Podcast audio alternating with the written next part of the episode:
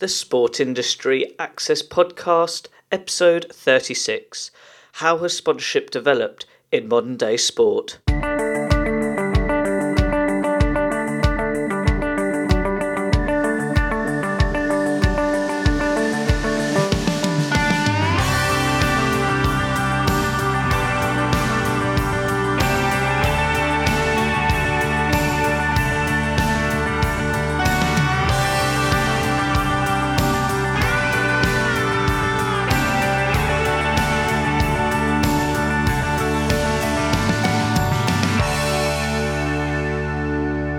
Welcome to another episode of the Sport Industry Access Podcast. I'm your host, Ed Bowers. My goal each week is to provide you a sports professional in a specific field in the sports industry. I hope today's show can inspire and encourage you to be the best you can be in your profession. Now, getting back to today's show, this week's special guest is Sophie Morris. Sophie is a chartered marketer and the current Director of Marketing and Sponsorship at Millharbour Marketing. In the last fourteen years, Sophie has built a wealth of knowledge and experience in the sports industry, especially in the rugby sector, where Sophie was involved in the twenty fifteen R F U Rugby World Cup Legacy Committee. In today's show, we will discuss how sponsorship has a major role in modern-day sport. Sophie, it's a privilege to have you on the show. Please, can you share your sports career journey to listeners? When did it all start? Well, thank you, and it, also it's a pleasure to be on your show, so thank you for inviting me. Uh, the sports career started when I was a director of marketing and financial services, actually. I worked for a stockbroker for eight years. And as a company, we started sponsoring rugby, the Barbarians rugby team. And I fell in love with the game. I really enjoyed working on the sponsorship. It, it was two games a year, but it was really uh, very exciting uh, work. And um, at the same time, um, I could see sort of uh, getting involved in that sporting world, I could see other rights holders who perhaps um, weren't kind of pitching in the most effective way when they were, were pitching their sponsorships. And I could also see some sponsors who weren't particularly making the most of their sponsorship. So whilst I had this kind of new interest in, in sponsorship myself, I could see there was a lot of development and a lot of opportunity. And that's when I uh, left that job and started my own company to, to help rights holders and brands. And really, uh, along the way, um, having fallen in love with the sport of rugby, I took many volunteer roles at a club uh, sponsorship volunteer level, at county management level, on the, the R F U, which is England Rugby's governing body, on their Rugby Growth Committee. And I was fortunate enough to sit on the Legacy Committee for the Rugby World Cup twenty fifteen. So I kind of went headlong into sport, having spent quite a long time in financial services, and and uh, here I find myself today. That sounds really interesting. Just sticking on the old rugby topic, how have you seen that sport grow? Because really, in regards to that sport, it was very amateur, you know, like twenty-five years ago. So how have you seen it grow from a professional point of view? Yeah, you're absolutely right. It is a young sport as uh, as far as being professional um, is concerned. Um, it's certainly grown, and on that same professionalism point in terms of commercial and, and marketing um, ability of, of the clubs, I think they have got a lot smarter. They've realised that in order to be commercial and get sponsors, they, they have to be a lot more professional in the in the commercial sense. I think there's there's still some way to go, and, and not just for rugby, for, for a lot of sports, even those that we might sort of think are the pinnacle of, of sporting businesses. I think everyone still still has some some way to learn, and you know, if we if we don't have that viewpoint that we can learn and develop, then that's not a good place to be, I think. Absolutely. In regards going back to your career now, how have you seen the sports industry now grow throughout your career? Well, I think it's, you know, the, the kind of the digital revolution that we, we found ourselves in um, has just made it so much easier for sponsors and rights holders to just access markets that they, they couldn't do before. You, when you think of, if you've got a stadium that seats, whether it's twenty thousand, eighty thousand, however many, that that was kind of your audience. That's who you were selling to. And now you can access people in a, in many, many different ways. And in, in in reality, you know, the whole world is your potential fan base. So I think the opening up of those digital technologies to the fan base has clearly been been huge. and therefore how the sporting world takes advantage not only of, of that market opening up, but in the, the way that technology is enabling us to, to better engage with those fans. So, you know, whether it's the use of kind of three sixty degree cameras and virtual reality and all these things that are, are still very new and people are still getting to grips with. So, yeah, it's it's really it's changed the game, and you, you have people who are having to learn on the job. What are these technologies? How can we use them? How can we apply them? So it's made it a, a very interesting uh, place and a very yeah, very quickly changing uh, environment to be in, but obviously for, for more industries than, than just sport as well. With regards to the listeners listening in, what core skills do you think people need with regards to working in sport? Uh, for me personally, coming from uh, sort of a marketing orientated side of things, whether it's marketing or sponsorship, I, I would I believe very strongly that some level of marketing education is is needed, whether that's a formal qualification or some other form of training. Um, I think it's very important to have that theoretical underpinning to understand what you're trying to do from a strategic point of view. Otherwise, really, you're just doing what you personally think is the best idea, or you know what some some research tells you your, your customers want. But unless you have the framework to to model that and put it into practice, I think you're never really going to be as, as effective as you can be. So, um, certainly on the commercial side of sport, I, I would recommend having having some form of formal education in, in marketing would, would be something that I strongly recommend to anyone. Uh, absolutely. I think that's an area I'm learning throughout this podcast journey. Understanding the marketing aspect is massive, and it's so pivotal in sport as well with regards to fans on Twitter or followers on Instagram, for example. Just relating now to today's main topic, how has sponsorship developed in modern day sport? Well, as we mentioned before with rugby, I think it has become more professional. Um, you know, it's not very long ago where sponsorship really just meant putting a logo on a shirt and having some hospitality tickets. Um, hopefully, we are moving very swiftly away from that, and, and that position is, is a long way away now. And, and actually, companies, rights holders and brands are understanding that this really has a core place in, in the heart of the, the marketing and the promotional mix. And it shouldn't just be a P R stunt or an event, you know, a, uh, just a ticketing hospitality event. It really is a platform that can help brands to to achieve an awful lot of their marketing objectives, where, where other platforms such as advertising or events or P R can achieve one thing. Sponsorship really provides you a platform for all of those those things coming together. So I think brands are certainly taking it more seriously. Um, it's uh, a big investment play for pretty much anyone involved in sponsorship. And I think that the industry is getting better at measuring uh, what sponsorship does for their brands. And I think that the, the rights holders are Uh, realizing that, that they have they have a role in helping the brands to make the most of it. You know, you can't just sell a deal and, okay, great, let's celebrate that, and turn up a year later to ask them if they want to renew anymore. You you have to to help that sponsor to really create a, a kind of a partnership with them, so so that there is no renewal conversation. Actually, it's just a what are we going to do next, not are we going to do something next. And then the focus on digital as well, which actually can be a good and a bad thing. So we've talked about it being disruptive, and yeah, it's hard, it's hard to keep pace of these things, and there are companies out there that, that will help us. But I think that it's really important that you remain strategic in in the use of digital, particularly when we're talking about digital marketing and using social media. It's, and this is, I'm going to come back again to the education point. We, most of us use social media every day in our lives, um, but I think it's a very different thing how you use it personally to how you use it professionally, and understanding that the content that you are pushing out on a daily basis, how is that actually going to achieve the objectives that you've set? So setting some strategic filters, and what kind of content do we need to push out and to which audiences, and identifying those different customer pathways. So yeah, being more professional and uh, making the most of digital, but doing so in a strategic way. Was this the reason why you set up your own company? Yes, mostly, yeah.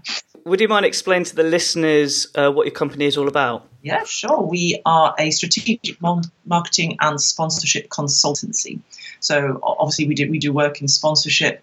Um, for the rights holder, that means really making sure that they have a, a clear sponsorship strategy. So they understand um, what they need from sponsorship, which isn't always, you know, a check or some cash. It could be they need uh, some equipment. It could be that they need new computers in the office or a new facility, or they need hotels and accommodation and travel, or it could be they need technology providers to help them with the performance of their team.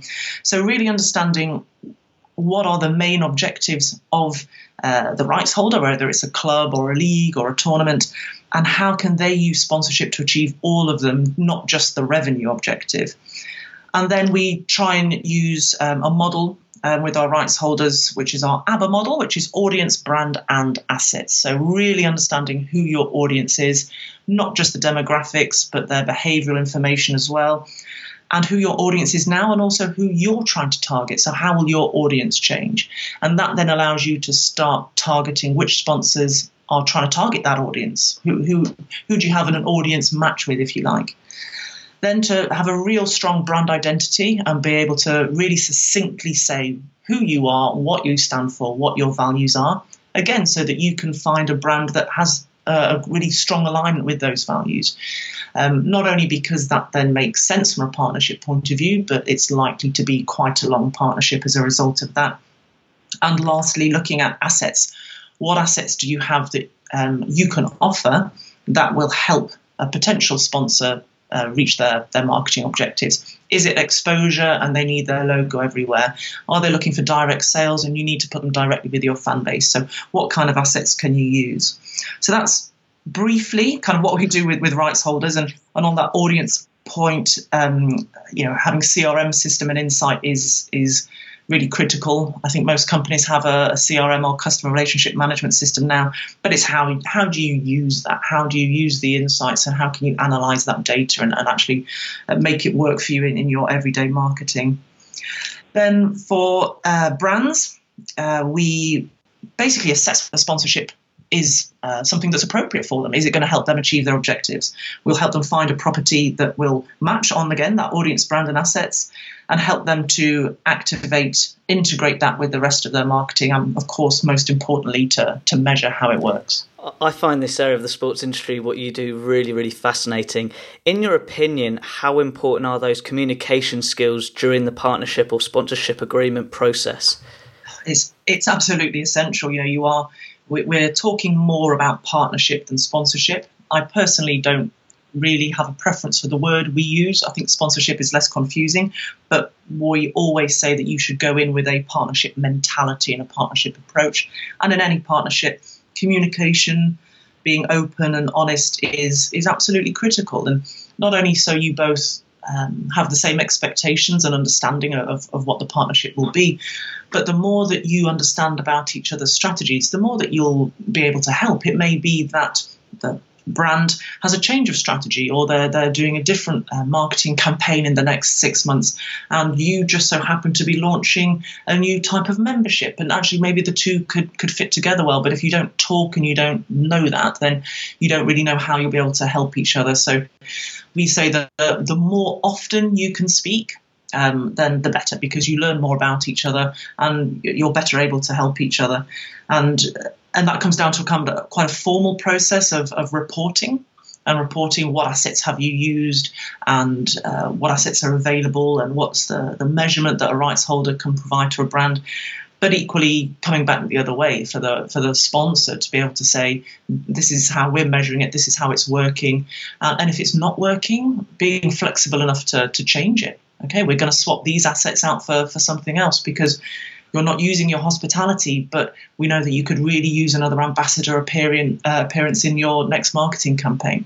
So being being very open and honest and having a partnership approach. And I think it's the difference between that sort of relationship uh, marketing rather than a sales or transaction-led marketing. Because if it's a sale, you're you're asking them to buy from you. It's a purchase. So when it comes around to renew, you're asking them to, to, to buy it again. And if it wasn't a, a perfect process for them, then that changes their decision. Maybe they won't buy it. Whereas if you're going in with a partnership um, and they're built into that for the long term, then you're working really closely together. If it doesn't work out, you're, you're changing it and you're improving it. So uh, I kind of think that most problems problems in the world are created by the lack of communication, and the problems are solved through communication. So communicate is essential. I, I have to agree on that point as well. I always think it relates to good relationship building as well. Out of interest, what have you been up to recently? Um, we've been working, uh, we have several clients. Um, the, I guess the most relevant to this conversation is we work with uh, a sponsor of a, a Premiership rugby team, and we just did quite a nice measurement piece for them. So they, they've been sponsoring a rugby team, they with the objective of raising brand awareness, but they, they weren't really very sure how to measure that or, or what effect it had had. So as part of a, a, a wider marketing research piece for them, we we surveyed um, the fan base of, of that of that club, and also the general public in the same the same geographic area, um, to see to see what the difference was. And we found that um, the kind of the score increase for brand awareness and brand understanding were sort of twenty-six, twenty-seven percent higher with the rugby fan base than they were with the general public. And this was uh, with them uh, doing a, a, a quite sort of basic level of activation, let's say. They, they were activating the rights that they had, but not doing too much more beyond that. Um, and then the propensity to purchase was was higher as well. So that was really good for us, because that directly informed the renewal process that they were having with the rights holder. Um, if they hadn't have had that information, you know, they may well have made a, a different decision. So it was really very um, fulfilling to understand that we'd made a, a big difference to their, their understanding of, of sponsorship. Um, and then outside of client work, um, I'm a board director of the European Sponsorship Association. So we're very busy with them at the moment doing a strategic review. So understanding what it is that the, the members of, of E S A want and how we can position ourselves to deliver that. And one quite big project um, that I've undertaken as well is to lead a working group to write the industry best practice guide to sponsorship measurement. So bringing as many people together in the industry as possible to help everyone learn and, and really raise the standard of sponsorship. That sounds really interesting. Just on a personal note, though, what do you enjoy the most from the work you do? Gosh, I think it's it's probably the, the variety. Uh, having worked for, for one company for eight years to now every single day, um, we, yeah, we, ha- we have a, a set bank of clients, if you like, but every single day is is different. Doing something else every day, dealing with different sides of uh, a sponsorship or a sporting relationship, but also with different industries. We, we work also with um, suppliers to the sporting industry on their marketing strategy. So, you know, it doesn't have to be sport related, you know, it's it's straight marketing strategy work. So the variety is is really interesting. But the the point about sport um, is that it was a real real passion point for me before I started working in it, and I was quite fixed in my career in financial services and hadn't really realised that sport was a potential career option. Um, and so now having sort of meeting my My passions outside of work with what I do for a living is, yeah, it makes every day pretty special, actually. I can definitely hear the passion through the mic in regards to the work you do. And I feel like we're at a great stage of the interview where I'd like to finish with an inspirational question. What advice would you give to university sports students who want to pursue a career in the sports industry? I think do what you're passionate about. Um, I mean, I mean, really, it's it's very tempting to to get a job with a whatever you perceive to be the most prestigious organisation, or in fact who's who's paying the biggest salary. Um, but I think happiness in a role is worth far more than salary. So I would say do do what you're passionate about. We spend a lot of hours a day working. Make sure it's something that you you really love. I couldn't agree more with the side of being happy in, in the work you do. I'm finding that through this podcast journey. Out of interest, how can people interact with you? Sure, they can email me. I'm at sophie at millharbour marketing dot com. You can find me on Twitter and LinkedIn at Sophie L J Morris, and our website is millharbour marketing dot com if anyone wants to take a bit deeper look into what we do. That is great. To all the listeners listening in, all of Sophie's links with regards to how you can contact her will be on my website relating to this blog post. Sophie, it's been great chatting with you today. Thank you very much. Thank you, Ed. What a really insightful interview by Sophie, and I really do hope you had your pen and paper there taking notes during that interview, because if you want to work in sponsorship or marketing, there are so many key elements with regards to the skill set you need to be able to work in this sector of the sports industry. The biggest area that I have taken from this interview is having good communication skills, because by having those skills of communicating with different people, by building relationships, that will make the difference of getting new clients on board and really creating value for them, because sponsorship is about a win-win situation for yourself but also the people you're working with with regards to their brand or what objectives they want to achieve when they're sponsoring their brand with a football team, for example. But most of all, if you do want to get involved, I'd highly recommend heading to Sophie's website, because there are so many good little resources. She has some great little videos with regards to what she promotes on YouTube, where you can get some more information if this is an area you'd like to pursue a career in. I'd highly recommend it and get involved. Now, as always, at the end of each interview, I like to finish with an inspirational quote from my guest speaker. Sophie said, "Do what you're passionate about. We spend a lot of hours a day working. Make sure you do something you love and enjoy."